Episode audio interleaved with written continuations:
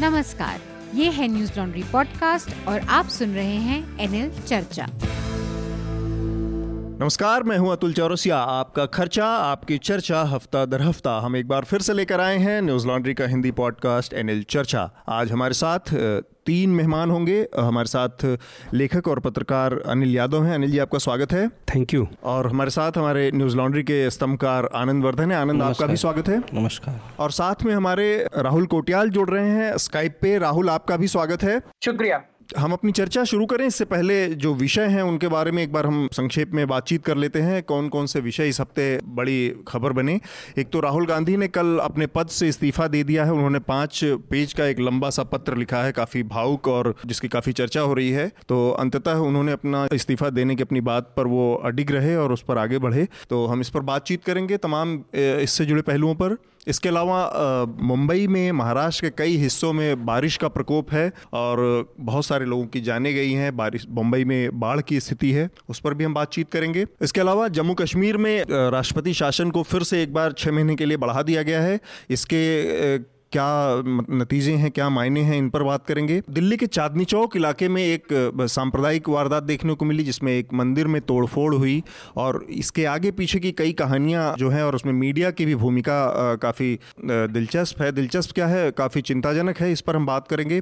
दलाई लामा को अपने एक बयान के लिए माफ़ी मांगनी पड़ी है। उस पर भी बात करेंगे। इसके अलावा मीडिया के साथ एक और घटना उत्तर प्रदेश में हुई है, जो कि मुख्यमंत्री योगी आदित्यनाथ का दौरा था मुरादाबाद में और वहाँ पर पत्रकारों को एक कमरे में बंद कर कर दिया गया करीब 35 मिनट तक, ताकि वो सवाल न कर सकें मुख्यमंत्री से। तो ये तमाम चीज़ें हैं। इसके अलावा एक और छोटी सी घटना है, जिस पर काफ़ी इस समय बवाल मचा हुआ, वो है कश्मीर की अदाकारा हैं, ज़ायरा वसीम, जो कि दंगल फ़िल्म में आमिर खान के साथ उन्होंने अपना डेब्यू किया था, बतौर बाल कलाकार। और अब उन्होंने एक्टिंग करियर को छोड़ने का फैसला किया है और उनका तर्क ये है कि शायद उनका जो एक्टिंग का करियर है, वो उनसे, उनके ईश्वर से मिलने की, से संवाद की राह का एक बड़ा रोड़ा था, जो भी है। तो इस पर भी हम बातचीत करने की कोशिश करेंगे। हालाँकि इस, ये थोड़ा सा जटिल विषय है। इसमें महिलाओं का भी पक्ष है और धर्म का भी पक्ष है। तो कोशिश करेंगे कि इसको हम उस नज़रिए से देखने की कोशिश करें, क्योंकि हमारे बीच में कोई, न तो मुस्लिम पक्ष धर्म से संबंधित है, ना ही महिला कोई मौजूद है इस समय। सबसे पहले मेरे ख्याल से राहुल गांधी की जो का जो रेजिग्नेशन है और इन तमाम विषयों पर हम बात करें, उससे पहले जो कि एक बड़ी खबर न्यूज़ लॉन्ड्री हिंदी के लिए पिछले हफ़्ते आई, वो ये थी कि न्यूज़ लॉन्ड्री हिंदी को और इसके असिस्टेंट एडिटर रहे राहुल कोटियाल को प्रतिष्ठित रेडिंग अवार्ड मिला है उनकी स्टोरी के लिए। 2018 में उन्होंने ये स्टोरी की थी जो कि छत्तीसगढ़ के सुकमा ज़िले में उन्होंने एक फेक इनकाउंटर के ऊपर अपनी स्टोरी की थी, जिसमें पंद्रह के करीब ग्रामीणों को नक्सल बताकर मारा गया था और राहुल ने करीब एक हफ़्ते तक दंडकारण्य के जंगलों में वहाँ पर दौरा करके वहाँ पर लोगों के बीच में रह के ऐसे तमाम तथ्य जुटाए, ऐसे तमाम लोगों से बातचीत की जिसमें ये पता चला कि आम ग्रामीण उसमें मारे गए बहुत सारे और ऐसे तमाम लोग थे जो उसमें घायल हुए जो उसमें पीड़ित थे वो इस डर से केवल किसी अस्पताल या कहीं पर जाकर अपना इलाज नहीं करा रहे थे क्योंकि उनको भी पुलिस मार देगी या उनको भी पुलिस पकड़ लेगी क्योंकि वो उस पूरी घटना के चश्मदीद थे ऐसे लोगों से मिली। और ये तीन हिस्सों में एक पूरी श्रृंखला छपी राहुल की। तो राहुल आपको बहुत बहुत बधाई हो इस पुरस्कार के लिए। थोड़ा सा संक्षेप में आप अपनी स्टोरी अपनी अपने जो अनुभव थे उस दौरान और जहाँ से ये लीड मिली और जो लोग इस पूरे आपकी स्टोरी में और सहायक साथी थे उनके बारे में संक्षेप में थोड़ा सा आप अपने अपने अनुभव बताएँ। आ, ये स्टोरी वहीं से शुरू हुई थी जब पंद्रह लोगों की डेथ दनकारंडी के जंगलों में हुई और ये क्लेम किया गया स्टेट अथॉरिटीज के हवाले से कि ये एक बहुत बड़ी सफलता है क्योंकि पिछले कुछ सालों में इतने लोगों का एक साथ मारा जाना है जिसको ये कहा गया कि ऑपरेशन मानसून वहाँ पे चलाया जा रहा था और उसके तहत ये कार्रवाई की गई जिसमें पंद्रह नक्सलियों को मार गिराया गया हम्म। लेकिन कुछ सोर्सेस थे जिनके थ्रू हमको ये लीड मिली कि वहाँ पे ये जो एनकाउंटर हुआ है इसमें नक्सली नहीं बल्कि आम ग्रामीण थे जिनमें बारह तेरह साल के छोटे बच्चे भी शामिल थे हम्म। तो जब हम लोग गाँव में पहुँचे तो दनकरण्य बहुत विस्तृत है और बहुत दुर्गम है। इस स्टोरी के लिए हमको लगभग 24 घंटे में हम लोग 55 किलोमीटर जंगल के अंदर पैदल चले थे बरसात के दौर में। तो कोई भी गाड़ियाँ और पुलिस टीम के लिए भी बहुत मुश्किल होता है उतना अंदर तक पहुँच पाना। और ऐसे इलाके हैं कि वहाँ पे खेती शहरों की तरह से नहीं होती है या गाँव की तरह से भी शहरी गाँवों की तरह से भी जो मेनलैंड के जो गाँव है उस तरह के खेत वहाँ पे नहीं होते हैं। हम्म। जंगल के बीच में ही खेत है और वो खेत गाँव से लगभग कई बार पाँच पाँच छह छह या दस दस किलोमीटर दूर भी होते हैं। हम्म। तो अमूमन गाँव वासी गाँव के पास ही एक लाडी बना लिया करते हैं एक छोटी सी एक झोपड़ा नुमा एक स्ट्रक्चर होता है जिसे लाडी कहा जाता है और हाँ। इतनी दूर जब खेती के लिए जाते हैं तो अक्सर रात को वहीं रुक जाया करते हैं अपना साथ में खाना ले जाते हैं और रात को वहीं रुक जाते हैं एक दिन दो दिन वहीं रुकते हैं और फिर वापस अपने घरों को लौटते हैं हम्म। तो उस दिन भी ऐसा ही कुछ हुआ कि गाँव के लोग लाडी में मौजूद थे जिनको सुरक्षा बलों ने नक्सली समझ लिया और ये एनकाउंटर हुआ और उसके बाद ये बोल दिया गया कि जितने भी लोग मारे गए वो नक्सली थे और ये स्टोरी जो हमने की वो इसलिए भी इसको स्थापित करती है कि मतलब पुलिस ने नक्सलियों को मारने का काम नहीं किया बल्कि मरने वालों को नक्सली साबित करने का काम किया। हम्म। उसमें कई लोग ऐसे थे जिनके जो चश्मदीद थे जिनको इस हादसे में सिक्योरिटी फोर्सेस ने जो गोलीबारी की वो गोलियाँ उनको लगी। वो गोलियाँ वो लाइव बुलेट्स उनके शरीर में मौजूद थी लेकिन उसके बाद भी वो हॉस्पिटल नहीं जा सकते थे क्योंकि पुलिस का ये क्लेम था कि वहाँ जितने लोग मौजूद थे सब नक्सली थे और हमने सिर्फ़ नक्सलियों को मारा है। तो इस डर से वो वहाँ भी नहीं जा सकते थे। हम्म। लेकिन हमारे पास ऑन रिकॉर्ड आइडेंटिटी के साथ उन लोगों ने उन लोगों की फोटोग्राफ्स के साथ हम लोगों ने स्टोरी की थी कि ये लोग वहाँ मौजूद थे और कोई नक्सली नहीं बल्कि आम ग्रामीण लोग थे। ठीक बात। हमारे साथ अनिल और आनंद हैं इनके भी ये भी आपसे कुछ स्टोरी के बारे में बात करना चाह रहे हैं। अनिल आप पूछें अपना। देखिए मैं ये कह रहा हूँ कि इन दिनों इस तरह की स्टोरीज करना कठिन होता जा रहा है। क्योंकि मीडिया हाउसेस की जो दिलचस्पी है उनके ठीक बगल में जो पॉलिटिकल इवेंट हो रहा है जहाँ बल्कि पॉलिटिकल पार्टियाँ आपको बुलाती हैं और अपने संसाधनों पर ले जाती हैं, वहाँ अपने रिपोर्टर्स को भेजने में ज़्यादा वो इंटरेस्टेड हैं। बनस्पत दूर दराज की जगहों में, जहाँ इस तरह की घटनाएँ हो रही हैं चाहे वो आपका कुनान पोशपोरा हो चाहे छत्तीसगढ़ में आप बता रहे हैं। मैंने ऐसा ही एक इंसिडेंट मिर्जापुर में भी देखा है जहाँ आठ लोगों को पुलिस ने नक्सली बता के मार दिया था जबकि वो सब के सब बाराती थे और कहीं वीडियो देख रहे थे। हम्म। तो मुझे मुझे पहले तो मैं आपको बधाई देता हूँ कि आपको एक ऐसी स्टोरी करने का मौका मिला और आप उसको कर पाए। और दूसरा मैं चाहता हूँ कि थोड़ा सा इस पे आप बताइए कि थोड़ा आपकी क्या राय है कि इस तरह की और स्टोरीज आए, क्योंकि इस तरह की, इस तरह की घटनाओं की संख्या बहुत बड़ी है और उसके तुलना में होने वाली कहानियों की संख्या बहुत कम है। तो कैसे, क्या किया जाए कि जो रिपोर्टर है, वो प्रायोजित किस्म के इवेंट के बजाय इस तरह की जो सचमुच की घटनाएँ हैं, वहाँ तक पहुँचे और वहाँ से सच सामने ला सके, इसके लिए क्या किया जाना चाहिए, आप क्या सोचते हैं? आपने बिल्कुल ठीक पॉइंट आउट किया जो आपने शुरू में जब आपने बात शुरू की तो आपने बताया कि किस तरह से मीडिया ऑर्गेनाइजेशंस जो हैं, वो कहाँ अपने रिपोर्टर्स को भेजना पसंद करते हैं। न्यूज़ लॉन्ड्री का और स्पेशली जो हमारे एडिटर हैं अतुल सर, उनका उनके, उनको थैंक यू बोलता हूँ कि उन्होंने ये स्टोरी न सिर्फ़ अलाउ किया, बल्कि एनकरेज किया ऐसी स्टोरी करने के लिए। और मैं छोटा सा एक्सपीरियंस भी शेयर करता हूँ अपना। जब हम लोग यहाँ गए तो मैं पहला रिपोर्टर था जो उस एरिया तक पहुँच पाया, जबकि मैं घटना के लगभग एक हफ़्ता बाद वहाँ गया था। उससे पहले कोई लोकल रिपोर्टर्स भी वहाँ तक नहीं पहुँच पा रहे थे। और उसका एक कारण तो ये था सीधा सीधा कि सिक्योरिटी फोर्सेस बहुत मुस्तैदी से वहाँ तैनात होती हैं और डायरेक्टली रिपोर्टर को मना नहीं किया जाता कि आप अंदर नहीं जा सकते लेकिन उनको कई तरीकों से डराया जाता है। उनको बोला जाता है कि अंदर हमारे ऑपरेशन जारी हैं आप अगर जाएँगे ज़िम्मेदारी आप खुद लेके जाइए हमें लिख कर देके जाइए हमें चार तरह की परमिशन आप दिखाइए। इस तरह से कई सारी बातें उनको इनडायरेक्टली कही जाती हैं कि आप रिपोर्टर वहाँ तक न पहुँच पाए। इत्तेफाक से जिस दिन हम लोग अंदर गए, उस दिन नक्सलियों ने सुकमा बंद का कॉल दिया था।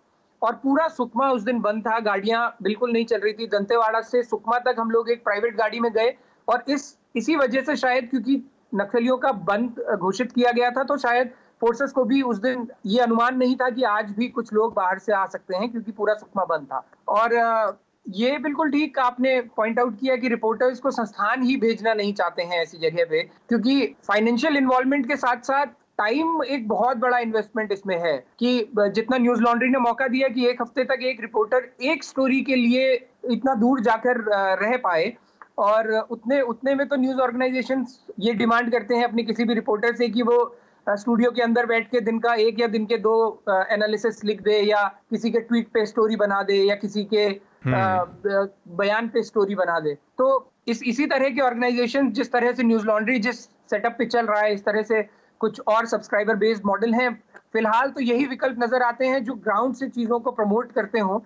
अदरवाइज़ जो कॉरपोरेट मीडिया है उनको तो इस तरह की स्टोरीज बिल्कुल सूट नहीं करती इसलिए वो कभी ऐसी स्टोरीज को शायद एनकरेज भी नहीं करना चाहते। आनंद आपका कोई सवाल? नहीं आपने जो स्टोरी में बताया उसमें आपको लगता है कि ये एक मिस्टेकन आइडेंटिटी का इनकाउंटर था कि उसको कवर अप करने के लिए मिस्टेकन आइडेंटिटी पर मुठभेड़ हुई और उसको कवर अप करने के लिए पुल, पुल, पुलिस पुलिस ने नक्सली बताया जो कि सिर्फ़ नक्सली क्षेत्र नहीं मतलब आम आपराधिक कई बार इनकाउंटर्स में भी ऐसा होता है पुलिस के हाँ, मतलब हाँ। कि सिर्फ़ नक्सली क्षेत्र में नहीं गैर नक्सली क्षेत्र में भी यह होता है या हाँ। आपको ये एक मतलब योजना के तहत लगा कि कई बार क्योंकि पुलिस की भी कैजुअलिटीज़ काफ़ी होती हैं जो नक्सल जो नक्सल जो पुलिस को मारते हैं कई बार जो है टारगेट काउंट दिखाने के में ऊपरी पुलिस अधिकारियों के दबाव में ऐसा नीचे स्तर के पुलिस अधिकारी ऐसा टारगेट मीट करने में करते। आपको ये एक मिस्टेकन आइडेंटिटी का कवर अप लगा या एक अपना एक टारगेट टारगेट काउंट बढ़ाने के लिए ऐसे लगा। नहीं ये ये ऑब्वियसली ये मिस्टेकन आइडेंटिटी वाला केस लगा और उसके कुछ जो इंपॉर्टेंट पॉइंट्स हैं वो मैं बताता हूँ। वो एरिया ऐसा है जहाँ पे सिक्योरिटी फोर्सेस भी अमूमन नहीं जाती हैं। इतना डीप दंडकारण्य में सिक्योरिटी फोर्सेस अमूमन नहीं जाती हैं जब तक बहुत स्ट्रांग लीड उन लोगों के पास ना हो। इस केस में भी सिक्योरिटी फोर्सेज के पास ये लीड थी कि वहाँ पे एक नेक्सल कैंप ऑर्गेनाइज किया जा रहा है। लेकिन ये जो लोग मारे गए, वो उनमें से नेक्सलाइट्स कोई नहीं थे। जन मिलिशिया के उसमें दो मेंबर्स ज़रूर थे। जन मिलिशिया जो लोग थोड़ा सा समझते हैं, जो नेक्सल ऑपरेशंस देखते हैं या उसको करते आए हैं, वो जानते हैं कि जन मिलिशिया इनका जो बिल्कुल रिक्रूट न्यू रिक्रूट्स होते हैं, उसमें कई बार 16-17 साल के बच्चे भी होते हैं 18 साल के बच्चे भी होते हैं। और जन मिलिशिया उनके प्राइमरी लेवल का मतलब प्रथम श्रेणी का जो लाइन है, वो जन मिलिशिया कहलाती है। उनका काम मुख्यतः होता है कि नक्सलाइट्स की इंफॉर्मेशन को इधर उधर भेजना और छोटे मोटे हथियार उनके पास होते हैं, तमंचे या देसी कट्टे, इस तरह के हथियार उनके पास होते हैं। और मिस्टेकन आइडेंटिटी ये इसलिए भी प्रूव होता है क्योंकि ये जो लोग यहाँ पे मारे गए और उसके बाद पुलिस ने कुल चार लोगों को गिरफ़्तार किया था, लेकिन गिरफ्तारी दिखाई सिर्फ़ दो लोगों की थी। उनमें से एक जो था, उसका नाम देवा था। और जैसे ही उसको गिरफ़्तार किया गया इंसिडेंट के पास की ही एक जगह से तो वहाँ डीजीपी ने प्रेस कॉन्फ्रेंस करके ये बात बताई कि हमने देवा को गिरफ़्तार कर लिया है और देवा वही शख्स है जो कि इनामी नक्सली है और इसके ऊपर एक लाख रुपए का इनाम घोषित किया गया था। लेकिन जब रिपोर्ट सामने आई और ये पता लगा कि वो सारे के सारे इनोसेंट विलेजर्स थे तो अपना बयान वापस लेने के बाद पुलिस की इतनी फजीयत हुई कि उन्होंने खुद कहा कि नहीं हमने इस देवा को नक्सली देवा से कंफ्यूज कर लिया और इसलिए जिसको गिरफ़्तार किया ये आम गाँव वाला है इसके ऊपर कोई इनाम नहीं है इसके ऊपर कोई चार्जेस नहीं है। हमने हमको गलती से ये लगा कि ये शायद वो देवा है जिसके ऊपर इनाम घोषित है। तो मिस्टेकन आइडेंटिटी का भी श्योरली ये केस था। लेकिन इतनी डीप पेनिट्रेट जब भी सिक्योरिटी फोर्सेस करती हैं तो ये देखा गया है कि वहाँ पे सिक्योरिटी फोर्सेस कभी भी उस तरह से ऑपरेशंस नहीं करती, जैसे कि पहले एक बार वार्निंग दें, या ये बोलें कि आप लोग अगर सरेंडर करने को तैयार हैं तो हम लोग गोलीबारी नहीं करेंगे। इतना डीप में जब भी कोई ऑपरेशन होता है तो वो पूरी तरह से वायलेंट होता है, और वही हुआ कि मतलब उस लाडी के पास जब सिक्योरिटी फोर्सेस पहुँची, उसे घेर कर तो वहाँ जितने भी लोग मौजूद थे उन पर ताबड़तोड़ फायरिंग हुई और नतीजा ये हुआ कि पंद्रह के पंद्रह लोग वहाँ जो मौजूद थे मारे गए। डेथ हो गई। तो हम अपने अगले विषय की तरफ़ बढ़ते हैं जो कि राहुल गांधी के इस्तीफे का सवाल है। राहुल गांधी के इस्तीफे को लेकर लंबे समय तक ये लग रहा था जो कि एक परंपरा रही है कि वो अपना प्रस्ताव देंगे इस्तीफे का और बाद में पार्टी उसको नकार देगी और इस तरह से एक ये फेस सेविंग एक्सरसाइज में तब्दील हो जाएगी और कांग्रेस के लिए आगे की राह जैसे चलती रही है जिस तरह के जिस ढर्रे पर कांग्रेस उस पर आगे बढ़ जाएगी। पर इस बार ऐसा नहीं हुआ। हुआ। राहुल गांधी ने मतलब अटके रहे अपने अपने फैसले पर और अंततः उन्होंने इस फैसले को मनवा कर ही दम लिया। तो इस समय के हिसाब से देखा जाए तो राहुल गांधी को के बाद एक तो स्वाभाविक सा सवाल होता है कि कांग्रेस पार्टी के लिए क्या आगे की राह होगी, क्योंकि पिछले करीब 90 साल का टाइम ऐसा रहा है कांग्रेस पार्टी का, जिसमें मोतीलाल नेहरू से लेके, जवाहरलाल नेहरू से लेके और अब तक इंदिरा गांधी, राजीव गांधी और सोनिया से लेके ये, किसी न किसी रूप में कांग्रेस के ऊपर गांधी परिवार का वर्चस्व बना रहा है, कम से कम सत्तर, अस्सी, नब्बे सालों के दौर में। ये ऐसा पहली बार हो रहा है और बीच में एक टाइम राजीव गांधी की मौत के बाद आया, जब पार्टी, परिवार पूरी तरह से गांधी परिवार अलग हुआ था। तो उस स्थिति में जब गांधी परिवार का कोई इर्द गिर्द नहीं होगा। तब उस कांग्रेस के लिए इकट्ठा रह पाना कितना संभव या कितना मुश्किल काम है? अनिल आपसे और फिर आनंद और राहुल से। देखिए मुझे ऐसा नहीं लगता कि गांधी परिवार प्रत्यक्ष या अप्रत्यक्ष रूप से कांग्रेस के संचालन में शामिल नहीं होगा। क्योंकि अगर गांधी परिवार नहीं शामिल होगा तब एक बिल्कुल नई कांग्रेस बनानी पड़ेगी। और वो कांग्रेस सरवाइव करेगी नहीं करेगी उसका बन पाना भी संभव होगा नहीं होगा ये कुछ कहा नहीं जा सकता। अब देखिए जो स्थिति है स्थिति ये है कि पिछले 40-50 सालों से केंद्र में गांधी परिवार है और हर राज्य में बल्कि मैं तो कहूँगा हर ज़िले में किसी न किसी एक पुराने कांग्रेसी का पुराने जमींदार का पुराने राजा का पुराने सांसद का कई पीढ़ियों से होते आ रहे विधायकों का एक परिवार है। और वो अपने तौर तरीके फंक्शनिंग में वैसे ही हैं जैसे गांधी परिवार गांधी परिवार।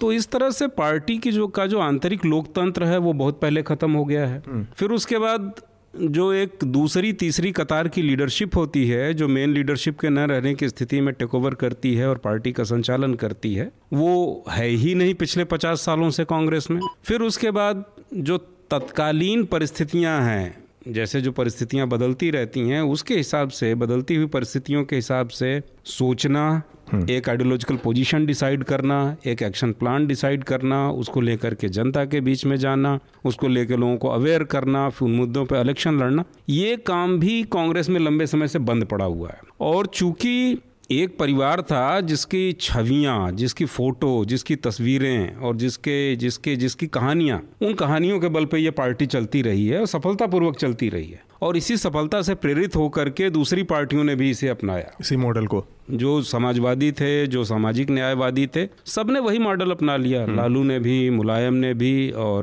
मायावती ने भी। और इवन अरुण शौरी ने जो कहा कि ये कांग्रेस प्लस काऊ है बीजेपी बहुत सही कहा। बीजेपी में भी आप देखेंगे इसी तरह के ढेर सारे परिवार सक्रिय हैं। जैसे कि हम देखते हैं कि कैलाश विजय वर्गीय हम्म। वहाँ के प्रभारी हैं। उन्होंने आज से 25 साल पहले जूता निकाला था निकाला था किसी ऑफिसर को मारने के लिए तो 25 साल बाद उनका लड़का बैट दिखा रहा है। तो वंशवाद वहाँ भी। एक छोटी सी चीज़ यहाँ पे मैं जोड़ना चाह रहा था। आनंद राहुल गांधी ने एक और चीज़ कही है। जब तक सोनिया गांधी बाहर थी, तब भी एक बार ये बार बार कहा जाता था कि किसी न किसी तरह से वो पार्टी को कंट्रोल करती रहती थी। इवन नरसिम्हा राव से उनके जो रिश्ते खराब हुए, उसके पहले तक नरसिम्हा राव खुद भी जाते रहते थे। और तो पार्टी पर उस तरह से छोड़ने वाली स्थिति उस दौर में भी नहीं आई जब सोनिया गांधी या गांधी परिवार बीच में पार्टी से अलग हुआ था। इस बार राहुल गांधी ने दो और बड़ी चीज़ें कही हैं जो कि महत्वपूर्ण है, उस लिहाज से इसका इसका व्याख्या होनी चाहिए कि उन्होंने कहा कि एक तो मैं किसी रूप में नया अध्यक्ष नहीं चुनूँगा। वो नया अध्यक्ष भी चुनना अब आप ही का काम है। दूसरी बात ये कि पार्टी का कोई नहीं, परिवार का कोई नहीं होगा अध्यक्ष। ये दो चीज़ें बताती हैं कि किसी भी तरह की ज़िम्मेदारी से या किसी भी तरह के उससे दूर तो जा रहे हैं। लेकिन प्रियंका गांधी भी हैं जिनका करियर अभी शुरू हुआ है पॉलिटिकल करियर। बतौर महासचिव वो तैनात हुई हैं। और उसमें अगर कोई बाहरी आदमी बनता है, सपोज़ अध्यक्ष बनता है तो प्रियंका गांधी जो कि गांधी परिवार के वो हैं और जिन्होंने अभी पॉलिटिकल करियर शुरू किया, क्या वो पार्टी से, पार्टी अलग हो जाएँगी, राजनीति से अलग हो जाएँगी, या फिर एक पैरल पावर सेंटर जैसी स्थिति बनेगी, अगर वो एक्टिव रहेंगी तो? तो ये स्थिति कैसी बनेगी? नहीं, इस कांग्रेस की उम्मीद ये थी कि जो लीडरशिप का के कई आधार होते हैं। तो एक ट्रेडिशन एक करिश्मा एक लीगल रेशनल अथॉरिटी तो कांग्रेस ये एक एक बीच की चीज़ है इनहेरिटेड करिश्मा। कि जो करिश्मा नेहरू गांधी परिवार का है वो यहाँ तक आ जाए और उसको इनहेरिट कर लिया जाए। वो वर्तमान की राजनीतिक परिस्थितियों में सफल होता नहीं दिख रहा है। लेकिन जैसा कि अनिल जी ने कहा कि इस दूसरी पंक्ति की भी जो का जो नेतृत्व है कांग्रेस का वो मिनी राहुल से ही भरा हुआ है। हम्म। उसमें भी वो छोटे जो हैं उन्हीं के छोटे छोटे वर्जन हैं। लेकिन यहाँ एक और प्रश्न है कि जो ये दूसरी कतार की जो का जो नेतृत्व है उसमें कई तरह के टकराव होंगे जो कि अवश्य संभावी है ये भी एक ये मंथन का भाग है हाँ। वो होगा लेकिन फिर ये होगा कि क्या कांग्रेस राहुल से मुक्ति चाहती है या नहीं कांग्रेस हम्म। राहुल क्योंकि एक बहुत एक यथार्थ की यह चीज़ है कि जो नेटवर्किंग है संसाधनों के लिए फाइनेंशियल रिसोर्सेज के लिए वो गांधी नेहरू के नाम पर गांधी परिवार के नाम पर ज़्यादा हो सकता है। हम्म। क्योंकि और किसी भी पॉलिटिकल पार्टी के लिए वो नेटवर्किंग वो फाइनेंशियल रिसोर्सेज जो वित्तीय संसाधन है वो महत्वपूर्ण है। बहुत मुश्किल महत्वपूर्ण है। हम्म। वो गांधी नेहरू के एक परिवार के चेहरे के साथ जो भी वर्तमान परिस्थितियों में भी दूसरे नेतृत्व मतलब से सबसे आइटम वही है अभी पार्टी के पास। तो वो एक जो है वो चाहिए। कांग्रेस मुक्ति चाहती है कि नहीं इस परिवार से ये क्लियर नहीं है। क्योंकि भले ही कितना भी राहुल प्रयास कर लें अलग होने का हम्म। लेकिन अभी इनकी ये मजबूरी भी है।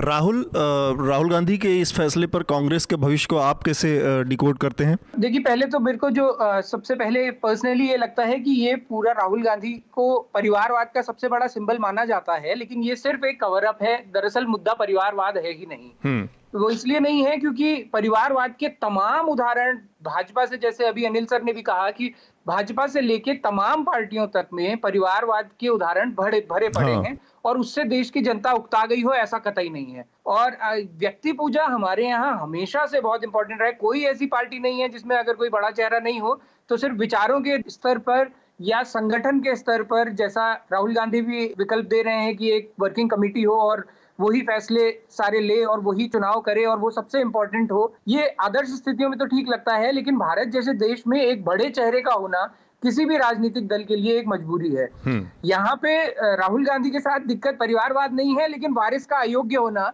ये दिक्कत सबसे बड़ी है।, है अब वो अयोग्य हैं या अयोग्य स्थापित कर दिए गए हैं इस पे कई लोग डिबेट ज़रूर कर सकते हैं ये अलग विषय है हाँ हाँ उनकी उनकी जो इमेज परसेप्शन जो लोगों के बीच है और पॉलिटिक्स में परसेप्शन का ही सारा खेल होता है हाँ। तो परसेप्शन लोगों के बीच में यही है कि वो अयोग्य हैं हम्म। और उसको भले ही ये कहा जाए कि हम एक परिवार को ढोने के लिए तैयार नहीं है जनता कुछ भी कहे लेकिन यही है कि उनको हमेशा मोदी जैसे नेता के निस्बत जब भी देखा जाता है तो कम ही आका जाता है हम्म। लेकिन जहाँ तक भविष्य का सवाल है तो अगर वर्तमान परिस्थितियों में देखें तो अभी तो कांग्रेस किसी भी दशा में उभरती नज़र नहीं आती चाहे हम्म। राहुल गांधी रहें या वो हट जाएँ दोनों। ही कंडीशंस में बहुत लंबी लड़ाई कांग्रेस को लड़नी है अगर अपने आप को दोबारा स्थापित करना है और ऐसा कोई नाम भी फ़िलहाल तो नहीं सूझता है चाहे गांधी परिवार से हो क्योंकि प्रियंका गांधी में भी अब वो बात नहीं है जो शायद आज से छह सात साल पहले थी कि लोगों को एक उम्मीद नज़र आती थी।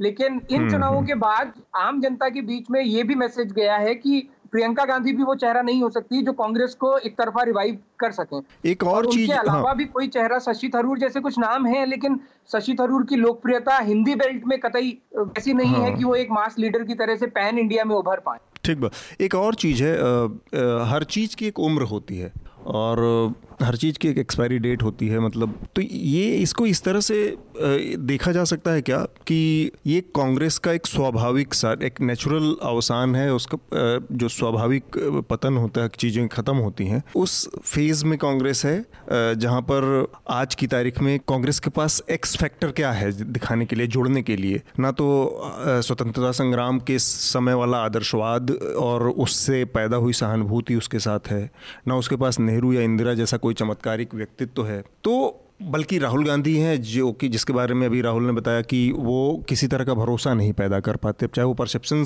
की वजह से हो, चाहे जिस भी वजह से हो। तो इतनी इतनी परिस्थितियों में ये माना जाए कि कांग्रेस अपनी ज़िंदगी जी चुकी है? देखिए, मुझे ऐसा लगता है कि ये जो हर चीज़ का एक अंत होता है, लेकिन जो ज़िंदा पॉलिटिकल पार्टियाँ हैं, ज़िंदा लोग हैं, ज़िंदा संगठन हैं, वो इस एक्सपायरी डेट को आगे भी बढ़ाते रहते हैं। और ये आगे तभी बढ़ पाती है एक्सपायरी डेट जब परिस्थितियों के हिसाब से पार्टियाँ अपने भीतर बदलाव लाती हैं। अब इस समय जो सबसे बड़ी ज़रूरत है, अगर कांग्रेस उसको एड्रेस करने लगे तो मुझे नहीं लगता कि कांग्रेस खत्म होगी। कांग्रेस फिर ज़िंदा हो सकती है, लेकिन बशर्ते उसको अपने समय के सवालों को एड्रेस करना पड़ेगा।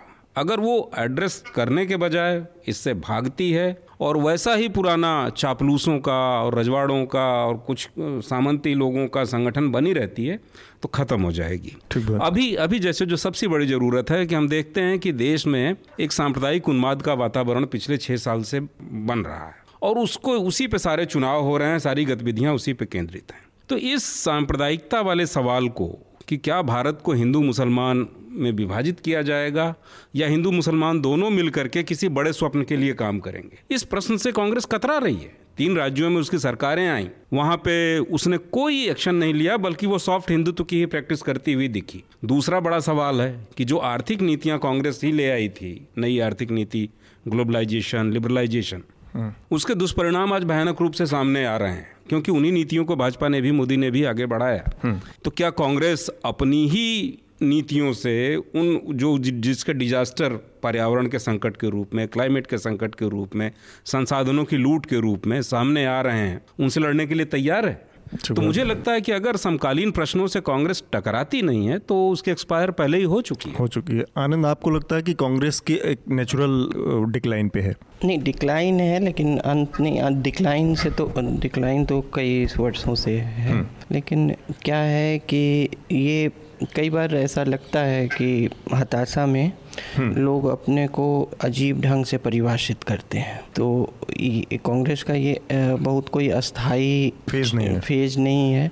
एक, एक दो एक दो जो है, है? एक दो विजय जो है वो परिवार को पार्टी को पुनर्जीवित कर देती है फिर ये एक साइक्लिक फ़ेज़ में वो हम्म। आएगा और कई बार ऐसा भारतीय राजनीति में लगा है कि कोई नेता समाप्त हो गया कोई हम्म। पार्टी समाप्त हो गई हम्म। लेकिन वो बाउंस बैक किया है उसमें एक रेजिलियंस रहा है ठीक बात दूसरी बात कांग्रेस से जो पहले स्वतंत्रता के बाद एक दो दशक तक जो ऐसा रजनी कोठारी कहते थे एक सिस्टम थी कि कई इंटरेस्ट्स का अम्ब्रेला महिला पार्टी थी जो कई इंटरेस्ट हों वो minority majority Dalit Dalit OBC सब हाँ। तो कांग्रेस का विपक्ष भी कांग्रेस में ही रहता था हम्म। तो सबको एक एकोमोडेटिंग पार्टी थी जिसमें कांग्रेस का विपक्ष भी कांग्रेस में ही मौजूद था इसलिए विपक्ष का जो स्पेस है वो था ही नहीं हम्म, हम्म। सत्तर के बाद यह सब बदला कांग्रेस सिस्टम को पार्टियों ने चुनौती दी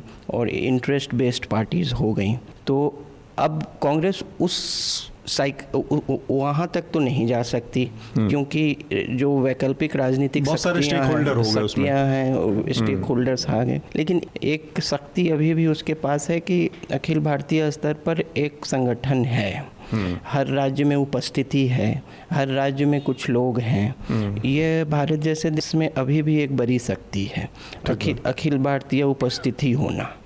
तो अखिल भारतीय उपस्थिति है वो सरा गला ही संगठन है कमज़ोर संगठन है कई क्षेत्रों में लेकिन है। मौके आने पर वो फिर से फिर उस, उस, उसमें ऊर्जा फूकने की ज़रूरत है हम्म। उस उसको उत्साहित करने की ज़रूरत है। तो ये सब है ये एक तो है कि चुनावी जीत से आता है या फिर बहुत नेतृत्व या फोकस्ड प्रोग्राम से और इसको भी नकारा नहीं जा सकता कि ये वित्तीय संसाधनों से भी आता है जो हम्म। जिसको विचित्र तो इन तीनों चीज़ों का हम्म। जब एक तालमेल बैठेगा तो हो हम्म। सकता है ठीक बात है। हम अपने अगले विषय की तरफ़ बढ़ते हैं जो कि मुंबई में हो रही है और महाराष्ट्र के कुछ हिस्सों में जो लगातार बारिश हो रही है, उससे जो हालात पैदा हुए हैं बम्बई में अब तक 26 लोगों की जान जाने की खबर है और पड़ोसी पुणे में 17 लोगों की मौत हुई है। इसके अलावा रत्नागिरी में एक बाँध टूट गया है, जिसमें करीब वहाँ पर भी 24 लोगों की मौत होने की खबर है, जिसमें से 10 लोगों की बॉडी या बारह तेरह लोगों के अभी के अभी शरीर नहीं मिले हैं। इतनी बारिश हो रही थी कि पिछले कुछ दिन पहले राहुल जब अपने पुरस्कार के लिए बॉम्बे में थे, उस दिन भी शायद बहुत बारिश हुई थी और ऐसी स्थिति, एक समय ऐसी स्थिति बन गई थी कि खबर आ रही थी कि एयरपोर्ट को शट डाउन किया जा रहा है और हमें लगा कि हमने यहाँ अनाउंस कर दिया है पुरस्कार का कि राहुल को, राहुल कोटियाल को ये पुरस्कार मिल रहा है और राहुल ऐसा तो नहीं कि एयरपोर्ट पर पहुँच ही ना पाए या वो ऐसी स्थिति, लेकिन बहुत संकट की स्थिति है। बॉम्बे 2005 के बाद बताया जा रहा है कि उतनी बड़ी मात्रा में बारिश हुई है। एक एक बार बार संकट आता है कि हम एक ही तरह की चीज़ों को देखते हैं, जूझते हैं, लेकिन उससे सीखने की जो प्रवृत्ति है वो हमारे यहाँ हिंदू, भारत में बहुत कम है। या फिर ये बहुत स्वाभाविक है कि जितनी बड़ी आबादी है और जितने संसाधन है, उसमें हम चाह कर भी प्रकृति के से मुकाबला बहुत ज़्यादा एफिशिएंटली कर नहीं सकते। दोनों में क्या बात सही हो सकती है? ये दोनों ही बातें सही हैं। एक तो आप कितना भी इंफ्रास्ट्रक्चर बना लें, कितना भी डेवलपमेंट कर लें। लेकिन ये जो बिना रोक टोक जनसंख्या भयानक तरीके से बढ़ती जा रही है, वो आपके सारे प्रयासों को बहुत जल्दी ही बेकार कर देती है। आप बड़ा एक हाईवे बनाते हैं, एक रेल वो बनाते हैं, जो भी सुविधाएँ आप बनाते हैं, वो बहुत जल्दी नाकाफ़ी हो जाती हैं। और दूसरी तरफ़ इसी जनसंख्या के बूते आप दुनिया के सबसे बड़े लोकतंत्र भी कहलाते हैं, आप बड़े खुश भी होते हैं। तो आबादी वाले फैक्टर को रोका जाना चाहिए था इसको हम्म। कायदे से प्लान किया जाना चाहिए था जो नहीं किया गया हम्म। ठीक है कोई बात नहीं लेकिन वो जो दूसरा फैक्टर है वो कहीं ज़्यादा इम्पोर्टेंट है कि जिसे हम इन दिनों विकास कहते हैं हम्म। कि ये जो multi storey building skyscraper flyover नए नए एयरपोर्ट मॉल और मल्टीप्लेक्स ये विकास सिर्फ़ दिखाने के लिए है और एक बहुत छोटे से हिस्से को इसका फ़ायदा मिल पाता है लेकिन इसकी बहुत बड़ी कीमत हम चुका रहे हैं इस तरह की घटनाओं के रूप में। मतलब शहरों के भीतर पानी के बहने के जो नेचुरल रास्ते थे उन जगहों को वैध अवैध तरीके से बिल्डरों ने कब्जा किया और ये सरकारों के मिली भगत से प्रशासन की मिली भगत से उनको ब्राइब करके ये जमीनें कब्जा की गई। ये रास्ते जो नालों के नदियों के स्वाभाविक प्रवाह के रास्ते थे उनके रास्ते में जो इमारतें बनी हैं ये घूस दे के खड़ी की गई हैं और इसका एक बड़ा हिस्सा सबके पास गया है। पॉलिटिशियंस के पास भी गया है ब्यूरोक्रेसी के पास भी गया है जुडिशरी के पास भी गया। है तो ये हजार्ड है ये हमारा बनाया हुआ है। ये मुझे लगता है कि ये मतलब दो तरफा संकट की स्थिति है। एक तो ये है कि पर्यावरण में परिवर्तन आ रहा है मौसम भी बदल रहा है तो उसके नतीजे में अक्सर ये देखने को मिल रहा है कि छोटी सी जगह पे छोटे से समय में, कम समय में बहुत ज़्यादा बारिश हो जा रही है या फिर उसी के एक हिस्से में देखा जाए तो भयानक सूखा पड़ा हुआ है उसी महाराष्ट्र में। तो एक तो ये पर्यावरण का संकट है। दूसरे जिसका ज़िक्र आपने किया कि शहरों में इंफ्रास्ट्रक्चर बनाने का और उसके ज़रिए करने का जो वो तरीका है कि इंफ्रास्ट्रक्चर बना दिया जाए और जिसके बारे में हमारे जो पूर्व वित्त मंत्री पी चिदम्बरम का एक स्वप्न था कि मैं चाहता हूँ कि पचासी परसेंट भारतीय शहरों में रहें। तो उस तरह का इंफ्रास्ट्रक्चर बना पाना, उस तरह की चीज़ें कि प्रकृति के, इस तरह के किसी भी अनपेक्षित जो संकट हैं, उससे हम निपट पाएँ, वो उनकी मतलब मुझे लगता है कि राजनीतिक वर्ग की जो पूरी दूरदर्शिता है, उसका वो, इनका पी चिदम्बरम का वो बयान, उसका सबसे बड़ा प्रतीक है। ऐसी स्थिति में जब जब दो तरफा संकट हैं, तब एक तो उस तरह के कि हम, जो अर्बनाइजेशन का हमारा पूरा कॉन्सेप्ट है सबको ला के शहरों में और जो केंद्रीकरण है, वो भी उस तरह के दबाव बना रहा है? आनंद, आपसे फिर राहुल से इस पर टिप्पणी लेंगे। नहीं, पहले तो ये, इस बार एक चीज़ एक चीज़ की राहत रही कि इन सब की रिपोर्टिंग में मुंबई स्पिरिट का ज़िक्र नहीं हुआ। जो हाँ मतलब इस तरह के खोखले चीज़ों हाँ, में हम लोग पड़ जाते हैं अक्सर। तो जो कि बहुत ज़रूरी है कि spirit of Mumbai resilient Mumbai ये सब की तरह के बकवास नहीं देखने को मिले इस बार। वो बहुत ज़रूरी है कि इस तरह के मिथ नहीं क्रिएट किए जाएँ। क्योंकि वहाँ मैं रहा हूँ डेढ़ वर्ष। और ऐसी कोई बात नहीं है कि कोई मुंबई स्पिरिट कुछ अलग है। सबकी बदहाली एक ही है दिल्ली हो मुंबई हो। सब और सब एक ही तरह के लोग हैं। सब मौका पड़ने पर आपको ठगने के ही लिए तैयार है। तो वो ये बहुत बड़ा मिथ नहीं रहा। दूसरी बात तो संसाधनों पर जो प्रेशर है वो तो है ही। वो और वो- जो बहुत शॉर्ट टर्म में नहीं बदल सकता जैसे कि पॉपुलेशन ये वगैरह ये सब लॉन्ग टर्म की चीज़ें हैं। शायद उस समय तक हम लोग मर जाएँ। तो शॉर्ट टर्म की शॉर्ट टर्म की चीज़ों पर ध्यान दें। कि जैसे कि अब इन्होंने कहा जो इंफ्रास्ट्रक्चर का और जो शहर का विकास हुआ है उससे जो जल निकासी है उसके उसके जो प्राकृतिक जो स्रोत हाँ।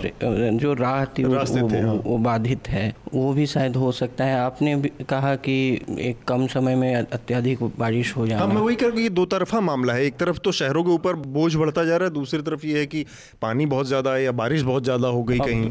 ये बात किसी बीएमसी के ऑफिशियल ने भी कही।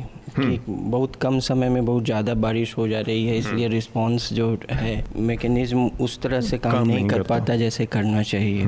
बीएमसी शायद एशिया की सबसे ज़्यादा साधन संपन्न नगर पालिका है, हाँ। नगरपालिका है। और एक ही पार्टी के कब्जे में है कब्जे में कई वर्ष दशकों से है।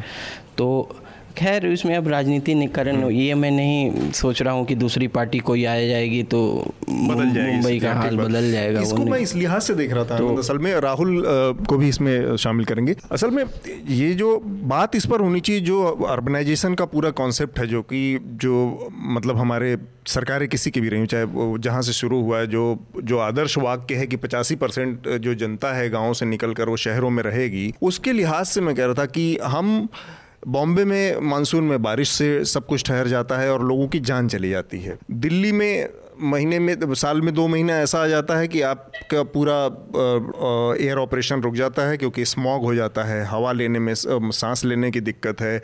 हवाई जहाज़ क्योंकि धुंध छाई हुई है आपका विजिबिलिटी पाँच पाँच मीटर दस मीटर नहीं रह जाती है। चेन्नई में लोगों को पीने के लिए पानी पीने के लिए पानी नहीं मिल रहा है। ये वो इस तरह की यथार्थवादी समस्याओं को वास्तविक समस्याओं को नज़रअंदाज करके केवल लोगों को ला ला के भरना शहरों में और सारे रोज़गार के संसाधन यहीं क्रिएट करना ये मतलब मैं उस फंडामेंटल समस्या की तरफ़ सोचना चाह रहा हूँ कि क्या ये सारी समस्याओं को ध्यान में रखकर पचासी परसेंट लोगों को लाया जाने की बात है या फिर केवल लोगों को ला देना है यहाँ? हाँ ये बिल्कुल आ, ये और ये समस्या तो सिर्फ़ दिल्ली और मुंबई तक ही सीमित नहीं है। आप किसी भी जगह देखिए उत्तराखंड जैसा राज्य जो जिसकी मांग इसलिए हुई थी कि पहाड़ों को आ, कोई पूछता नहीं था कोई देखता नहीं था।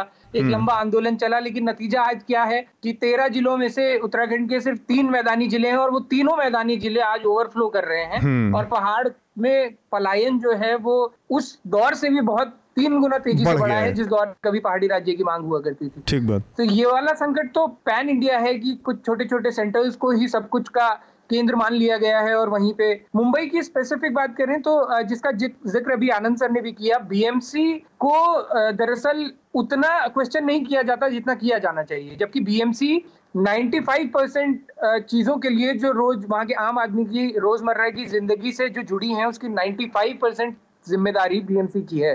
लेकिन हम लोग जब भी इस तरह की समस्याएँ होती हैं तो केंद्र को या महाराष्ट्र सरकार को तो सवाल करते हैं बीएमसी को उतना सवाल नहीं किया जाता। इन समस्याओं के समाधान के लिए जितने भी विशेषज्ञों ने इतने सालों में सजेशंस दिए हैं वो बहुत सिंपल सजेशंस हैं कि ड्रेनेज की जो व्यवस्थाएँ हैं उनका चौड़ीकरण हो एनक्रोचमेंट पे ध्यान दिया जाए पॉलिथीन का इस्तेमाल मिनिमम किया जाए और ये सारी की सारी चीज़ें बीएमसी की ज़िम्मेदारी है लेकिन इन पर कभी चर्चा हो उस तरह से नहीं हो पाती। बीएमसी को उस तरह से क्वेश्चन नहीं किया जाता। ठीक बात। चीन का हमारे पास उदाहरण है कि उन्होंने बाढ़ की समस्या से कितना बेहतरीन तरीके से पिछले ही कुछ सालों में उससे निपट लिया है।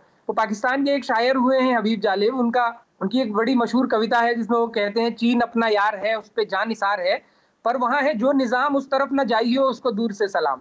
वो स्थितियाँ हमारी भी हैं कि वहाँ के निज़ाम से वहाँ की अच्छी चीज़ों से वहाँ की व्यवस्थाओं से हम इतना नहीं सीख पा रहे हैं कि उनके मॉडल को लेके कुछ यहाँ पे इम्प्लीमेंट किया जा सके। जैसे 2013 के बाद ही चीन ने जितनी तेज़ी से बाढ़ की समस्या से अपने आप को उभारा है हम लोग कोसों पीछे हैं और उस दिशा में अभी तक सोच भी नहीं रहे हैं। ठीक बात। एक चाइना हाँ आनंद आप कुछ कह रहे हैं। हाँ मैं कह रहा था कि शहरीकरण जो है वो प्राइमरी सेक्टर से जो है सेकेंडरी और टर्शियरी सेक्टर में जाना वो एक स्वाभाविक प्रक्रिया है किसी भी विकास कर रहे अर्थव्यवस्था के लिए। वो होना चाहिए। शहरीकरण कोई ख़राब चीज़ नहीं है लेकिन भारतीय शहरीकरण का जो अर्बनाइजेशन का जो मॉडल है वो लॉपसाइडेड ग्रोथ का और कुछ जो है बहुत योजनाबद्ध तरीके से हाँ, वो नहीं सेंटर्स है। जो हैं वो तीन चार जो है हब्स बन गए हैं और सभी हर तरह का फ्लो जो है उसी तरफ़ आ रहा है। तो ये जो है माइग्रेशन का जो दोनों तरफ़ से जो फोर्सेस हैं जो तो ये एक बड़ी समस्या तो है ही और शहरीकरण का जो मॉडल है वो बहुत विकृत है। तो ये शहरीकरण अपने आप में जो है कोई बहुत नकारात्मक चीज़ नहीं है। सभ्यताएँ जो हैं शहरी सभ्यताएँ ही पनपी बाद में जो प्राइमरी से ऐसा तो वो तो लेकिन यही है कि यहाँ मॉडल जो है हमारे यहाँ मतलब चीज़ों का को पचास साल बाद भी के आगे की रख के भी सोचने की परंपरा नहीं है और बहुत नहीं नहीं एक- जो एक- बढ़ती हैं एक, चीज़ें। एक मैं पॉइंट आउट करना चाहता हूँ कि एक खास तरह का एडोकिज्म है तदर्थवाद है कि चीज़ें हमारे यहाँ मूलतः चुनाव को लेकर के संचालित होती हैं कि तात्कालिक लाभ हाँ, हित लाभ के तात्कालिक। सोच सोच के ये नहीं सोचा जाता है कि अगर हम किसी प्रोजेक्ट बड़े प्रोजेक्ट को मंजूरी दे रहे हैं तो ये इसके नतीजे पचास साल बाद क्या होंगे? हम्म। ये देखा जाता है कि अगले तीन साल में हमको ये क्या फ़ायदा दे सकता है? इसका बहुत छोटा सा उदाहरण जिसका ज़िक्र ये आपने जैसे किया। इन्होंने बात कही राहुल ने इंक्रोचमेंट की। हम्म। अब बहुत कड़ाई से एंटी इंक्रोचमेंट करने से भी बहुत वोट बैंक जाता है। वोट बैंक का कंसिडरेशन आ जाता है। व्यापार मंडल नाराज़ हो जाता व्यापार मंडल नाराज़ हो जाएगा ये अब सब। आप व्यापार मंडल और नीचे तबके भी के भी नाराज़ होते हैं। हाँ जिसके रेहड़ी लग रही है जो ठेले वाले हैं ये हाँ। इसका बहुत ज़बरदस्त एक उदाहरण है, जैसे इसी दिल्ली ये जिस दिल्ली के, जिस साउथ, दक्षिण दिल्ली के इलाके में हम इस समय बैठे हैं, ये इलाका पिछले 40 30 से 40 साल के दौरान का है और सेंट्रल दिल्ली का इलाका जो कि सवा सौ साल हो गए एक सा दस साल के करीब हो गए उसको बने। आज भी उस इलाके में जिस हिसाब से योजनाबद्ध तरीके से बना है और ये 30-40 साल के जो पहले विकसित हुआ इलाका है यहाँ पे हर दिन हर सड़क पे सुबह और शाम को तीन तीन चार चार घंटे का जाम रहता है। तो हमारे शहरीकरण का जो हम जो एडोकिज्म की जिसकी बात की वो यही है कि एक इसी दिल्ली के बाहर सट से सटा हुई नई दिल्ली है और एक ये दक्षिण दिल्ली का इलाका है। चाइना का ज़िक्र किया अभी राहुल ने। एक और दिलचस्प चीज़ है, केप टाउन के सूखे की बात होती है बार बार जैसे हमारे यहाँ बॉम्बे में बाढ़ है और विदर्भ में सूखा है, यहाँ पे आजकल चेन्नई में सूखे की बात है। केप टाउन के सूखे की बहुत सारी तस्वीरें आई और बहुत सारी उनका ज़िक्र हुआ कि किस तरह से वहाँ पे। और मैं वो कुछ पढ़ रहा था वहाँ के सूखे के बारे में। तो एक बड़ी दिलचस्प चीज़ निकल कर निकल कर आई कि वाटर मैनेजमेंट इतनी बड़ी समस्या है और हमारे यहाँ इतनी बड़ी आबादी है, उसके मुकाबले यूरोप या बाकी जगहों पर जहाँ पे संकट है भी हीट वेव की बात की जा रही है, उतना बड़ा संकट नहीं क्योंकि हमारे यहाँ जिस तरह के संकट है, उसमें लाख, दो लाख, चार लाख लोगों की ज़िंदगी इमीडिएटली दांव पे लगी हुई है। इसके बाद भी हमारे यहाँ किसी तरह के वाटर मैनेजमेंट की कोई सीरियस पॉलिसी देख मतलब बहुत एडोकिज्म में कभी मौका लगा तो एक पॉलिसी बन गई कि वाटर हार्वेस्टिंग होगी, हर बिल्डिंग में, सरकारी बिल्डिंग में ये, वो लेकिन उसके लिए कोई योजना नहीं है। कोई बड़े बड़े सोसाइटीज़ हैं बड़ी बड़ी मैं, मुझे जानकर हैरानी हुई कि जो कैपटाउन का सूखा पूरी दुनिया में फैल गया और बदनाम हुआ, वहाँ पर भी वो सारे के सारे सूखे की जड़ ये है कि जो टैपिंग वाटर, टैप वाटर आता है वहाँ पर, जो भूस्तरीय जल है, जो ज़मीन के ऊपर अवेलेबल जल है, उन जल स्रोतों के सूखने से पैदा हुआ संकट है। उन्होंने आज भी पूरे केपटाउन या पूरे उस इलाके में कहीं पर भी कोई बोरिंग नहीं, बोरवेल नहीं लगा सकता। अंडरग्राउंड वाटर आज भी वहाँ का उतना ही संरक्षित है, सुरक्षित है। ज़मीन के नीचे उन्होंने उस, किसी तरह का आतंक, और हमारे यहाँ हर दिन खबर आती है कि आज 300 फीट चला गया है पानी, अगले साल कहा जाता है साढ़े तीन फीट चला गया है पानी। तो किसी चीज़ पर इतनी सीरियस इतनी बड़ी आबादी जहाँ पर दांव पर लगी, फिर भी हमारे यहाँ कोई ना तो अलार्म वाली सिचुएशन है, ना कोई सोचने के लिए पॉलिसी के लेवल पर उतना, उतनी चिंता जताई जाती है। हाँ तो दिल्ली में भी जो बोर्डिंग लगाना इलीगल है लेकिन मैंने जैसे सरकार लगाती हाँ, है। मैं हफ़्ता में भी बोला था कि लेकिन आप मकान मालिक से वैसा कमरा रेंट पे नहीं लीजिएगा जिसके यहाँ बोर्डिंग नहीं हो तो, नहीं हो क्योंकि फिर पानी कहाँ से लीजिएगा? तो हम इस इलीगल एक्टिविटी को इंसेंटिवाइज भी कर रहे हैं लेकिन लेकिन फिर समाधान क्या है? क्या बिना पानी के रहें मतलब अब जो भी यहाँ संपन्न मकान मालिक है थोड़ा भी उसने बोरिंग करा रखी है। और नहीं कराएगा तो उसका घर किराए पे नहीं चढ़ेगा। तो ये सब तो और कहने को इलीगल है। मतलब पर नहीं इसमें संकट ये है ना कि मैं वही कह रहा हूँ कि अगर आप ये कह रहे हैं कि शहरीकरण अनअवॉइडेबल है शहरीकरण हो के रहेगा तो फिर शहरीकरण के लिए ये बेसिक सुविधाएँ पानी और हवा दो चीज़ें हैं दोनों बिकने लगी हैं। इसकी इसके बारे में कौन सोचेगा? मतलब आम लोगों को भी सोचना है। गाँव में भी वाटर टेबल नीचे जा रहा गाँव में है भी अब चापाकल से जितना पानी पहले आ जाता था। अब नहीं नहीं आता है। दूसरे तरह की समस्याएँ हैं ग्रामीण इलाकों में। जैसे आप देखेंगे कि वहाँ लोग ठीक है पानी में डूब के नहीं मर रहे हैं तो आप देखेंगे कि किसी इलाके के पानी में फ्लोराइड है पूरा का पूरा इलाका बिकलॉन्ग है। फिर पता चला कि कहीं कोई एक इंडस्ट्रियल यूनिट है पूरे इलाके में सिलिकोसिस है फेफड़ों में उनके खड़िया भरी जा रही है। फिर आप देखेंगे कि जहाँ जो वाटर बॉडीज़ हैं वो पॉल्यूट हो रही हैं। तो ये जो कुदरत का नष्ट होना है ये बड़े पैमाने पर हो रहा है शहर गाँव दोनों में। और मुझको लगता है कि इसमें एडोकिज़म और प्लस भ्रष्टाचार की बहुत बड़ी भूमिका है। आपको कोई भी इलीगल काम करने की अनुमति बड़े आराम से सारे देश में कहीं भी मिल जाती है। इसमें कहीं कोई दिक्कत नहीं है। जिन जिन चीज़ों के लिए मनाही है वो करने की छूट आपको मिल जाती है और अक्सर इसका इसका फ़ायदा इस छूट का फ़ायदा संपन्न लोगों को और उन लोगों को मिलता है जो खुद ही इन कानूनों को बनाने के लिए और उनका पालन करवाने के लिए जिम्मेदार है। राहुल? अजय और ये दूरदर्शिता की कमी सिर्फ़ शहरों में ही नहीं ग्रामीण इलाकों में भी। मैं जब तहलका में रिपोर्टिंग किया करता था तो एक इशू हम लोगों ने निकाला था।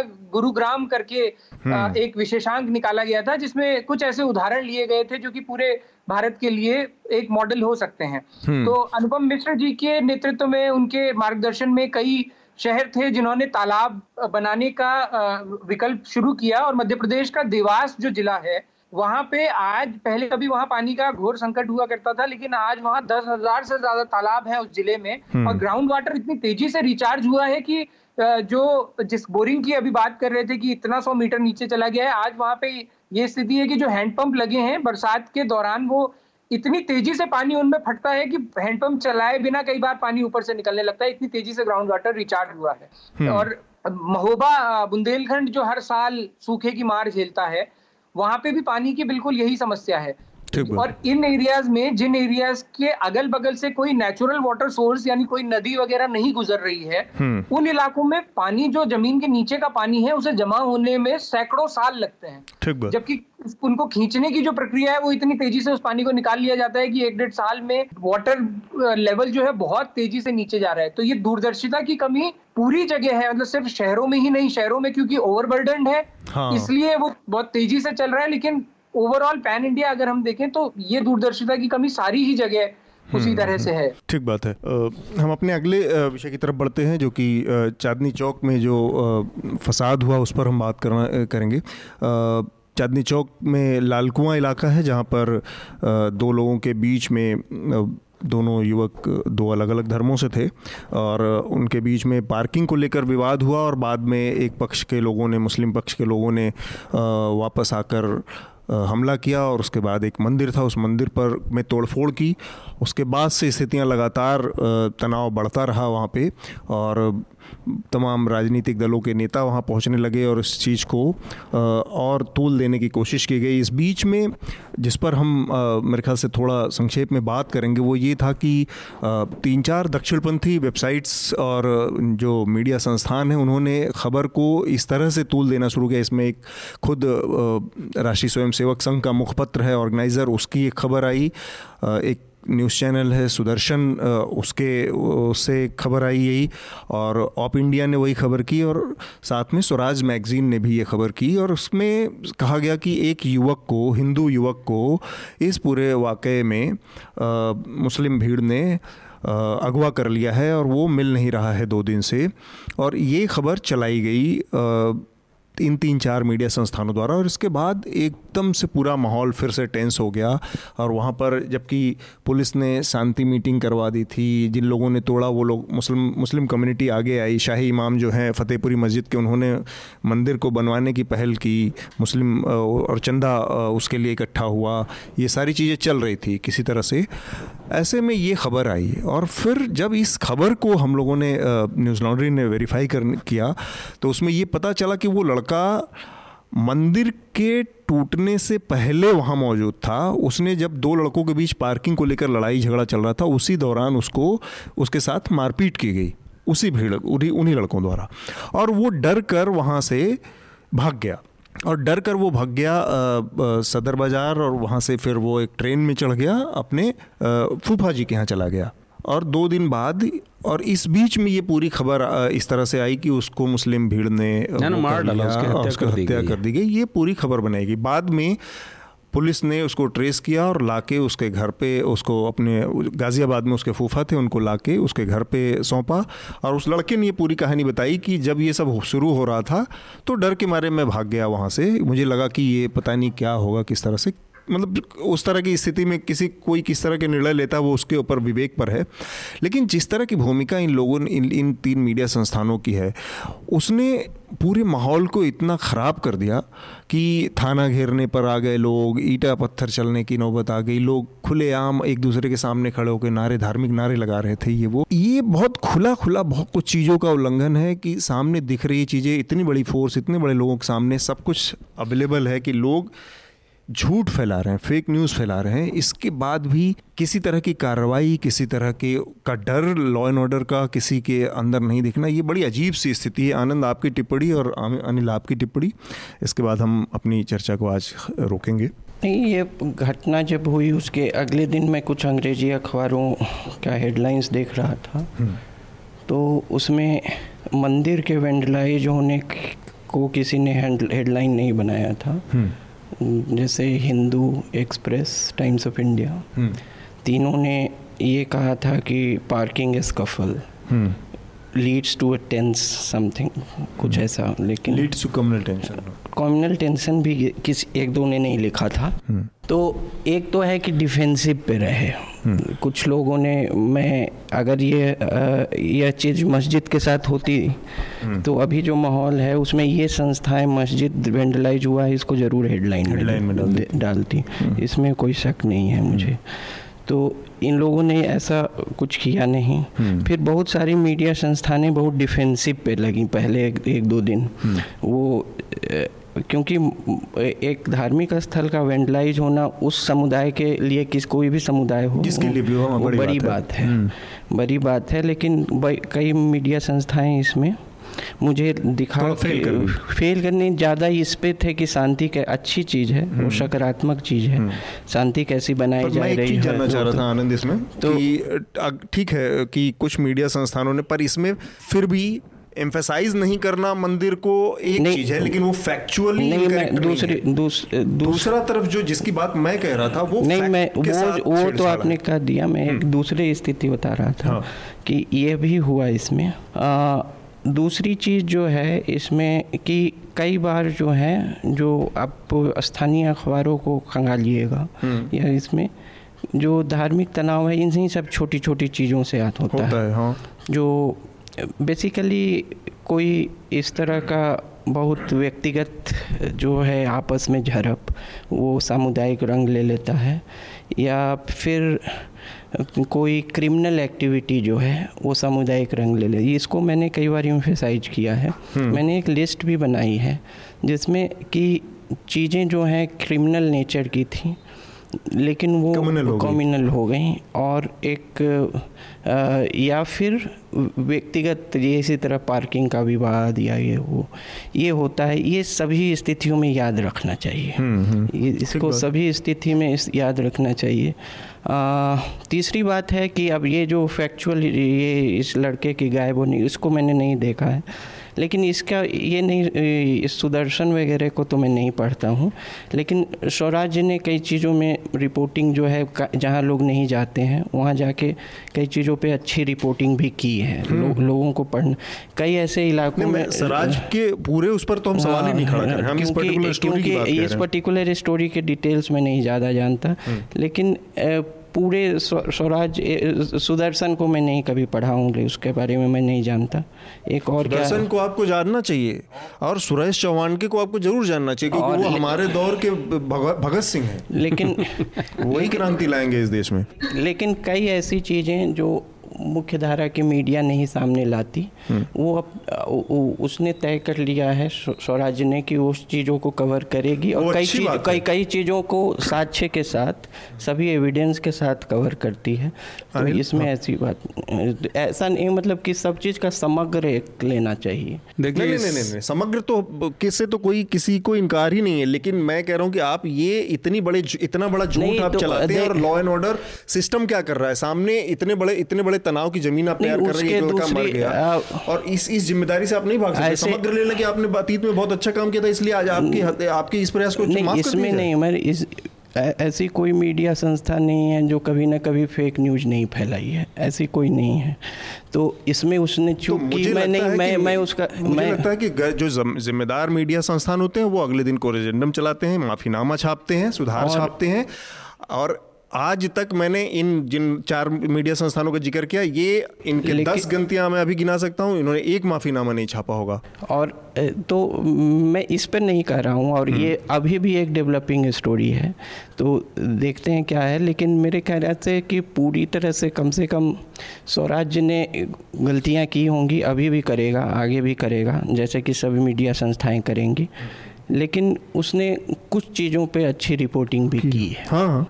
बिल्कुल क्या होगा। आ, अनिल आपका इस पर बहुत संक्षेप में टिप्पणी क्योंकि देखिए मैं सिर्फ़ ये कहना चाह रहा था कि जिस तरह से एक ज़माने में मीडिया का भयानक कांग्रेसीकरण हुआ था और सत्ताधारी पार्टी के हितों को सुरक्षित रखने के लिए खबरों के साथ खिलवाड़ मीडिया हाउसेस किया करते थे। आज हम देखते हैं कि बड़े पैमाने पर मीडिया का भगवाकरण हुआ है उसका सांप्रदायिकरण हुआ है। और आप पाएँगे कि जो ये मेन स्ट्रीम के मीडिया संस्थान है जो अपने को पेशेवर मीडिया संस्थान कहते हैं उनमें और पांचजन्य में कोई फ़र्क नहीं रह गया है। हम्म। लेकिन इस इस मामले में आप पाएँगे कि उन्होंने बताया कि एक लड़का गायब हो गया उसकी मृत्यु हो गई और ये जो अफवाहें उन्होंने फैलाई निश्चित तौर पे। अगर इन अफवाहों पे लोग पूरी तरह से यकीन कर लेते तो ये ये छोटा सा झगड़ा एक बड़े सांप्रदायिक दंगे में जिसमें हो सकता है पचास साठ लोग मारे जाते ऐसे दंगे में बदल सकता था। तो इस तरह की मीडिया पे अंकुश तो लगाया जाना चाहिए और इनको इसलिए नहीं माफ़ किया जा सकता कि इन्होंने अतीत में कुछ अच्छी भी खबरें की होंगी। हम्म। दूसरी बात मैं ये कहना चाहता हूँ कि इस मीडिया से भी आगे की बात ये है कि आप देखेंगे कि ये जो मंदिर तोड़ की फोड़ की घटना है पुरानी दिल्ली में एक पार्किंग से झगड़ा शुरू होता है और पुलिस जिस समय लोगों के बयान रिकॉर्ड कर रही होती है उसी समय मंदिर में तोड़फोड़ की घटना होती है। और उस तोड़फोड़ के बाद ये इंसिडेंट ट्विटर पे ट्रेंड करता है फेसबुक पे ट्रेंड करता है। अब ये तीन चार मीडिया हाउसेस कुछ करें या ना करें लेकिन जो ट्विटर और फेसबुक पे उसको ले करके सीधे सीधे ये जो चलने लगा दोनों पक्षों बदला लेना है दोनों पक्षों की तरफ़ से कि बदला लेना है नामो सोमनाथ का बदला लेना है और नामो निशान मिटा देना है और दूसरी तरफ़ से है कि जवाब देना है सहन नहीं करना है ये एक बहुत खतरनाक चीज़ है हम्म। और फिर इसमें मनोज तिवारी पीयूष गोयल मनीष सिसोदिया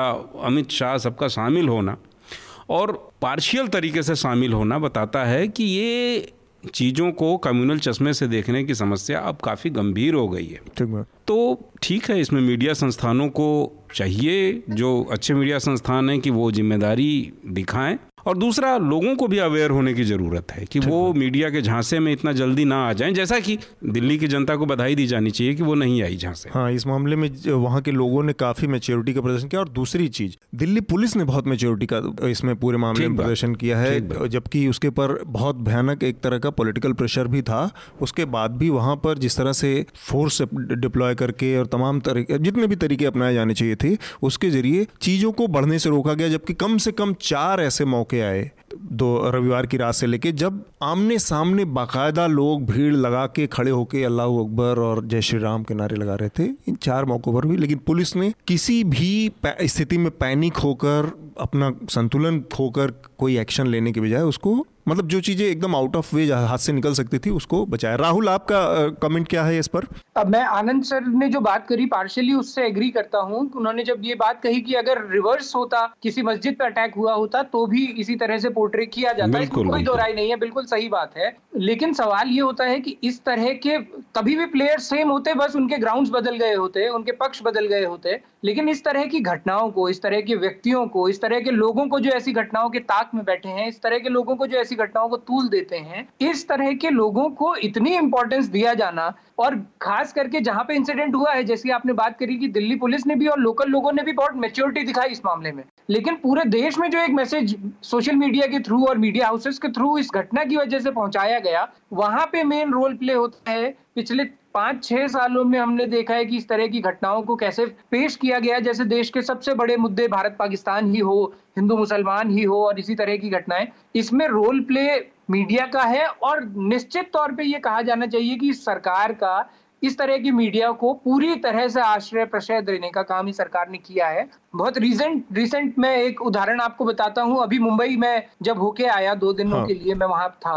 जिस दिन मैं मुंबई एयरपोर्ट पे लैंड किया उस दिन भी मुंबई एयरपोर्ट की सैकड़ों स्क्रीन पर एक साथ सिर्फ़ जी न्यूज़ चल रहा था। और जिस दिन मैं वहाँ से वापस आया मेरी फ़्लाइट तीन घंटे डिले हुई तो मैं चार साढ़े चार घंटे के लिए एयरपोर्ट पे था। और उस पूरे चार साढ़े चार घंटे के दौरान वर्ल्ड कप चल रहा है बहुत सारे लोग मैच देखने के इच्छुक हैं लेकिन सैकड़ों स्क्रीन पे सिर्फ़ सुधीर चौधरी नज़र आ रहे थे सिर्फ़ जी न्यूज़ चल रहा था। हम्म। तो एयरपोर्ट अथॉरिटी किसके कहने पे सारे के सारे चैनल अपने टीवी स्क्रीन पे एक ही न्यूज़ चैनल चला रही है ये ये समझना कोई बहुत रॉकेट साइंस नहीं है हम्म। इस तरह की मीडिया को जो इस तरह की चीज़ें कर रही है उसको कहाँ से सपोर्ट मिल रहा है कौन प्रमोट कर रहा है और एयरपोर्ट अथॉरिटी क्यों एक पर्टिकुलर चैनल को ही लगातार चलाई जा रही है हम्म। ये बल्कि बाकी के सरकारी जगहों पर भी इसके बाद मुझे लगा कि देखा जाना चाहिए और ये तो अपने आप में एक रिपोर्ट का विषय है इसका एनालिसिस करके कि हम्म। कितने सरकारी संस्थाओं में किस तरह की जो पब्लिक प्लेसेस हैं जिनको कोई गवर्नमेंट अथॉरिटी हैंडल कर रही है हम्म। वहाँ पे जो डिस्प्लेज हैं जो न्यूज़ चैनल्स हैं जो टीवी स्क्रीन लगी हैं उनमें कौन से चैनल लगातार चलाए जा रहे हैं ठीक बात। ये अपने आप में एनालिसिस का विषय है। हम्म ठीक बात। अपने आप आज की चर्चा को यहाँ पे रोकते हुए रिकमेंडेशन जो होता है उस राउंड को कंप्लीट करेंगे। आनंद आपका रिकमेंडेशन क्या होगा? मैं एक अटलांटिक मैगजीन में एक बहुत लंबी रिपोर्ट आई है what really happen to M H three seventy जो कि उम, 2014 में जो विमान लापता हुआ उस पर कई सरकारों ने भी बहुत खोजबीन की। और वो बहुत लंबी रिपोर्ट है और सभी संभावनाओं को उसने देखा है और सबको का मतलब एक क्रिटिकल इवेलुएशन किया है। सबको खारिज करते हुए वो एक तरफ़ जो इशारा कर रही है और वो एक सस्पेंस फ़िल्म की तरह जबकि बहुत ही डिटेल्ड एनालिसिस वाला रिपोर्ट है। उसने इस एक और इशारा किया है कि शायद जो उसका कैप्टन था जो हेड पायलट था उस वो अवसाद से ग्रसित था और एक इसे सुसाइड क्रैश के इसमें संकेत हैं। तो वो रिपोर्ट मैं चाहूँगा कि लोग पढ़ें। दूसरा है कि आज विवेकानंद का देहांत है तो उन पर देहांत दिवस तो पश्चिमी देशों में उन पर एक सबसे शुरुआती जब विवेकानंद को पश्चिमी देशों ने जाना तो शुरुआती दौर में जो फ्रेंच ड्रामेटिस्ट और साहित्यकार भी थे अन्य विधाओं में भी लिखा और रोमेन रोला ने उनकी एक जीवनी लिखी है विवेकानंद द यूनिवर्सल गॉस्पेल उसको ठीक बात। अनिल आपका रिकमेंडेशन मुझे भी एक पुरानी चीज़ ही याद आ रही है। ज़ुबान एक ऑर्गेनाइजेशन है उसने एक किताब अभी निकाली है। Do you know Kunan Poshpora Kunan Poshpora Kashmir के दो गाँव हैं जहाँ 91 में फोर राजपूता राइफल्स ने वहाँ आतंकवादियों की सर्च के दौरान बड़े पैमाने पर महिलाओं के साथ बलात्कार किया था। कम से कम पचास साठ महिलाओं के साथ। और ये घटना दबा दी गई। मतलब किसी ने माना ही नहीं कि ऐसा कुछ हुआ होगा। पुलिस ने नहीं माना पुलिस को मानना नहीं था। स्टेट ने भी नहीं माना। और कुछ औरतें इस मामले को लेकर के लड़ती रहीं और अंततः करीब 11-12 साल बाद ये मामला फिर से रीओपन हुआ और फिर मानना पड़ा कि राज्य सरकार को वहाँ मुआवजा देना पड़ा, फिर मुआवजे को लेकर के लड़ाई चली। तो ये जो, फिर उसमें, इस किताब में एक बड़ी महत्वपूर्ण बात यह है कि वो सवाल उठाती है कि अगर दिल्ली में एक निर्भया जैसा बलात्कार कांड होता है तो वो एक राष्ट्रीय मुद्दा होता है। लेकिन जिन जगहों जो कॉन्फ्लिक्ट वाले इलाके हैं जैसे नॉर्थ ईस्ट है जैसे आपका जम्मू कश्मीर है जैसे दंडकारण है वहाँ अगर आर्म फोर्सेस बलात्कार करती हैं बड़े पैमाने पर महिलाओं पर वो मुद्दा नहीं बनता। तो उसमें उन महिलाओं के संघर्ष की कहानी है जो बलात्कार के शिकार आज से बहुत साल पहले 91 में हुई और वो उन्होंने दूसरे लोगों की मदद से उस लड़ाई को जारी रखा और इस केस को वो सामने ले आए। और अंततः अब वो जस्टिस की तरफ़ बढ़े हैं। फैसला अभी भी नहीं आया है। लेकिन अब वो इस्टेब्लिश करने में सफल हुई हैं कि हाँ बलात्कार हुआ था वहाँ। और इस बीच में किस किस तरीके से उसको ढकने और दबाने की कोशिश स्टेट ने पुलिस ने और इंटेलेक्चुअल्स ने की? ठीक बात। तो ये एक पढ़ने लायक बात है। और मैं एक और रिकमेंडेशन करना चाहूँगा विवेकानंद का ही। एक उनका ट्रेवलॉग है। हम्म। विवेकानंद ने सन्यासी बनते समय दीक्षा लेने के तुरंत बाद पूरे भारत का भ्रमण किया था पैदल। और उसी में ये पुराना स्लोगन उन्होंने रिवाइव किया था करतल भिक्षा तरतल वास कि मतलब हथेली पे मांग के खाएँगे और पेड़ के नीचे रहेंगे। उस ट्रेवलॉग का नाम है परिव्राजक और बहुत सुंदर ट्रेवलॉग है। पूरे भारत में वो सामान्य लोगों से साधुओं से फ़कीरों से और अपराधियों से भी मिलते बतियाते जानते समझते हुए अपना एक अपनी एक अपनी एक राय बनाते हैं भारत के बारे में। तो मुझको लगता है कि आज के नौजवानों के लिए बहुत इम्पोर्टेंट है कि वो किसी के पीछे किसी का पक्षधर होने से पहले किसी का विरोधी होने से पहले इस देश को विविधता भरे देश को खुद घूमें देखें समझें। तो मुझे लगता है ऐसे में परिव्राजक पढ़ना मज़ेदार काम हो सकता है। ठीक बात। राहुल आपका रिकमेंडेशन मेरा रिकमेंडेशन भी एक ट्रैवलॉग ही है और बिल्कुल नया ट्रैवलॉग है। कल ही विमोचन हुआ है उसका। यहाँ पर उत्तराखंड में कमल जोशी एक फ़ोटो जर्नलिस्ट हुए और एक यायावर हुए। हम्म, हम्म। उनकी कल दूसरी पुण्यतिथि थी। उसका एक कार्यक्रम था जिसके लिए रामचंद्र गुहा भी यहाँ थे हम्म। और उस पर परिचर्चा थी। कल ही विमोचन हुआ है। उसका नाम है चल मेरे पिट्ठू दुनिया देखें। ये कल ही इस किताब का विमोचन हुआ है। बल्कि विमोचन के दौरान अनिल सर की किताब का ज़िक्र भी कई बार आया। वह भी कोई देश है महाराज यहाँ पर कई लोगों ने जब जिन्होंने उस किताब की भूमिका लिखी है उन्होंने मैं अनिल सर अभी यहाँ मौजूद हैं तो मैं बता देना चाहता हूँ कि जिन्होंने उस किताब की भूमिका लिखी है उन्होंने स्पेसिफिकली वह भी कोई देश है महाराज का ज़िक्र किया और बताया कि आज के दौर में हिंदी में जो एकमात्र जिसे कायदे से ट्रेवलॉग कहा जा सकता है और जो हिंदी के हर एक रीडर को पढ़ा जाना ज़रूरी है हम्म। तो वो वहाँ भी कोई देश है महाराज है मैं हम्म। समझता हूँ कि हमारे रीडर हमारे लिसनर्स ने वो ज़रूर पढ़ा होगा हम्म। और मेरा आज का रिकमेंडेशन दूसरी जो ट्रेवलॉग है चल मेरे पिट्ठू दुनिया देखें ठीक बात है मेरा रिकमेंडेशन होगा क्योंकि जून महीना बीत गया, करीब बताया जा रहा है कि मौसम विभाग और तमाम जो स्रोत हैं उनके मुताबिक 33 परसेंट अब तक मानसून पीछे है। जुलाई में भी अभी मानसून जो अनुमानित है उसको कम रहने की उम्मीद आशंका जताई जा रही है। तो मैं ऐसे ही सूखे और इन तमाम स्थितियों के बारे में कुछ खोजते खोजते मुझे योजना आयोग का 2007 की एक रिपोर्ट मिली और मैं उसको पढ़ रहा था कि उसका टाइटल है multiple impacts of drought and assessment of drought policy तो बेसिकली वो ड्राउट पॉलिसी ग्राउंड पे जाके कुछ ज़िलों, कुछ तालुकों के मतलब बहुत एक्सटेंसिव रिपोर्ट है पॉलिसी के लेवल बनाने के लिए। और मुझे वो पढ़ के इतना आश्चर्य हो रहा है कि इतनी खूबसूरत रिपोर्ट लोग जाते हैं, इतने सारे संसाधन लगा के और सब कुछ उपलब्ध है। आपको पता है कि असल में समस्या कहाँ है? किस तरह से इसके इससे निपटने के तरीके क्या हैं? निपटेंगे कैसे? इस पर्टिकुलर इलाके की का भूगोल क्या है? उसका इतिहास क्या है? किस तरह से लोग कैसे हैं? उनसे कैसे निपटना? इतनी बारीक रिपोर्ट सब कुछ सरकारों की नज़र में है। इसके बाद भी साल दर साल साल दर साल सूखे से भी हम जूझ रहे हैं, जहाँ बारिश ज़्यादा हो गई, बाढ़ से भी जूझ रहे हैं। तो उस उस लिहाज से मुझे ये रिपोर्ट लगी कि लोगों को रिकमेंड करना चाहिए कि कम से कम लोग पढ़ें कि सरकारों के स्तर पर चीज़ें होती हैं इम्प्लीमेंटेशन नहीं होता उन चीज़ों का। ये जो गैप है, इसको कैसे भरा जाना है, इस पर भी विचार करना होगा।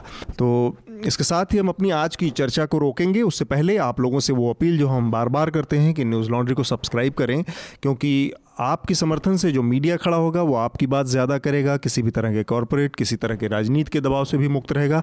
इसके अलावा, राहुल ने जो स्टोरी की, या इस तरह की और तमाम ग्राउंड रिपोर्ट ऐसी तमाम खबरें जो आप लोगों की नज़र में, देश की नज़र में, बाकी लोगों की नज़र में नहीं है, जिस पर कहा सुना नहीं जा रहा है, उस पर कहने सुनने के लिए हमें पैसे की ज़रूरत है, संसाधनों की ज़रूरत है तो आप जब हमारे साथ खड़े होंगे तो ये काम और आसान हो जाएगा। इसलिए हम फिर से कहेंगे, न्यूज़ लॉन्ड्री को सब्सक्राइब करें। बाकी, राहुल, आपका देहरादून से जुड़ने के लिए बहुत बहुत धन्यवाद और आप लोगों का भी बहुत बहुत शुक्रिया। शुक्रिया शुक्रिया। न्यूज़ लॉन्ड्री के सभी पॉडकास्ट ट्विटर आई और दूसरे पॉडकास्ट प्लेटफॉर्म पे उपलब्ध हैं। खबरों को विज्ञापन के दबाव से आज़ाद रखें। न्यूज़ लॉन्ड्री को सब्सक्राइब करें।